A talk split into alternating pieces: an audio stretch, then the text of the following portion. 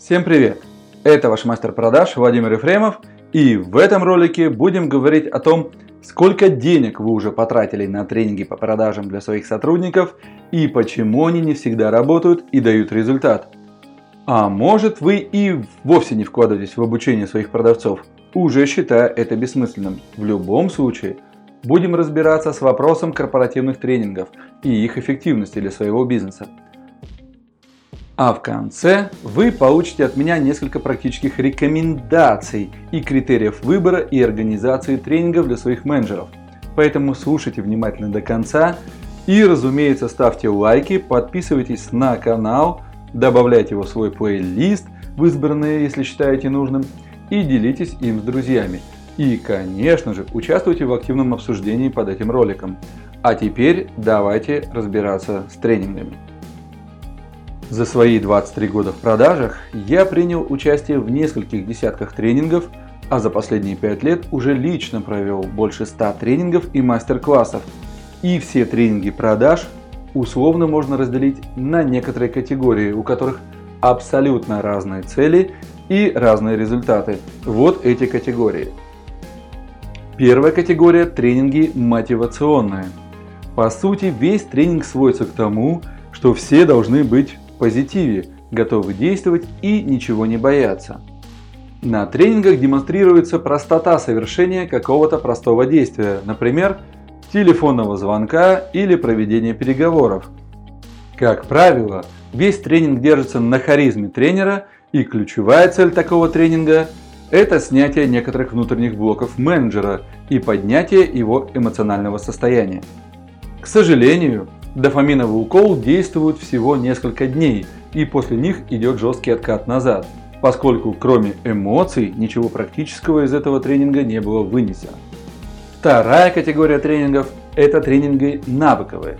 Выбирается один какой-то навык, к примеру, работа с возражениями, и весь тренинг посвящен изучению, что такое возражение, какими речевыми приемами можно обработать то или иное возражение клиента и как склонить визави в сторону принятия положительного решения. В чем фишка и соль такого тренинга? Навык отрабатывается в тепличных условиях и, как правило, на эфемерных примерах, в условиях далеких от реальности.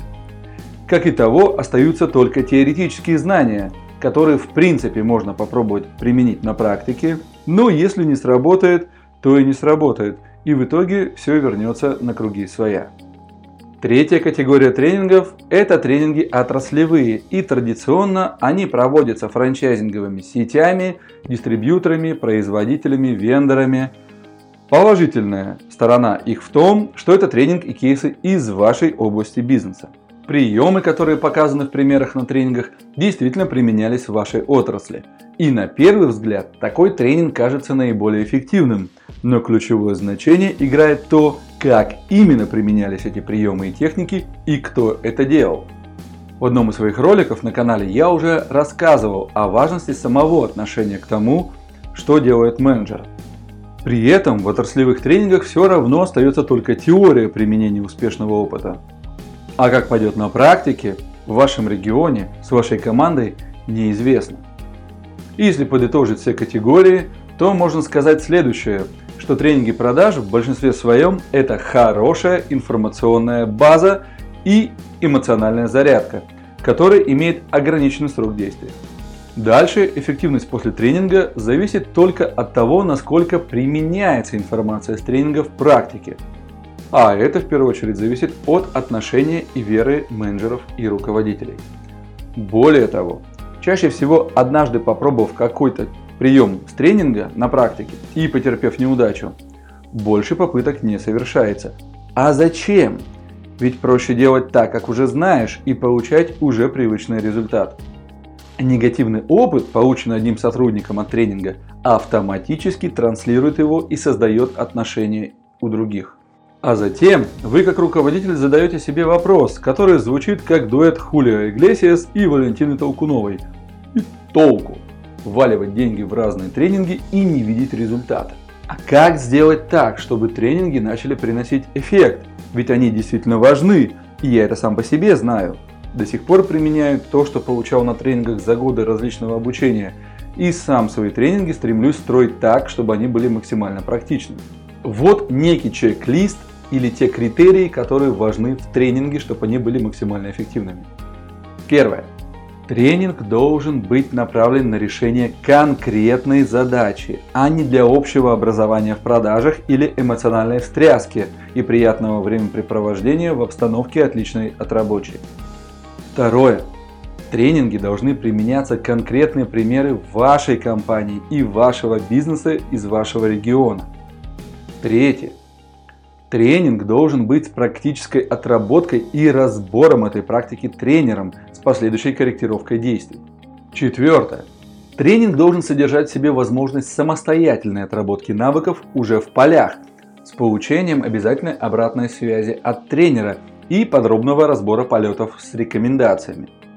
Если посмотреть на эти пункты, то получается, что самый лучший формат тренинга будет выглядеть так.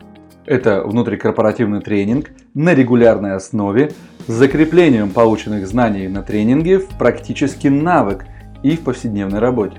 И это действительно так. Просто проводить разовый тренинг без сопровождения во внедрение знаний в работу и закрепления навыка просто бессмысленно. Именно поэтому я уже три года не провожу просто какие-то общие тренинги – а разработал корпоративную программу развития и роста продаж и навыков менеджеров на системном уровне. Ссылка на такую программу в описании и комментариях к этому ролику. Что же в сухом остатке относительно тренингов и причин их низкой эффективности? Сотрудники проходят тренинги просто чтобы пройти, в надежде на то, что это что-то изменит. При этом четкие конкретные задачи для них самих и со стороны руководителя не сформированы. Второе. Тренинги далеки от реальности вашего бизнеса и поэтому остаются просто информацией, которая не всегда применяется. Ну и третье. Информация не применяется в практике и тем более не закрепляется в какой-то устойчивый навык на системном уровне. Поэтому, чтобы ваши вложения в тренинг оправдывали себя, сверяйте выбор в том числе с теми критериями, о которых рассказал в этом ролике. А на сегодня у меня все. Пишите в комментариях о своем успешном и не очень успешном опыте проведения тренингов для своих сотрудников, ставьте лайки, подписывайтесь на канал, делитесь этим роликом с друзьями. А если хотите, чтобы критерии выбора всегда были под рукой, то сохраните этот ролик в свой плейлист. Всем роста продаж! С вами был ваш мастер продаж Владимир Ефремов. Услышимся в следующих роликах на канале. Пока!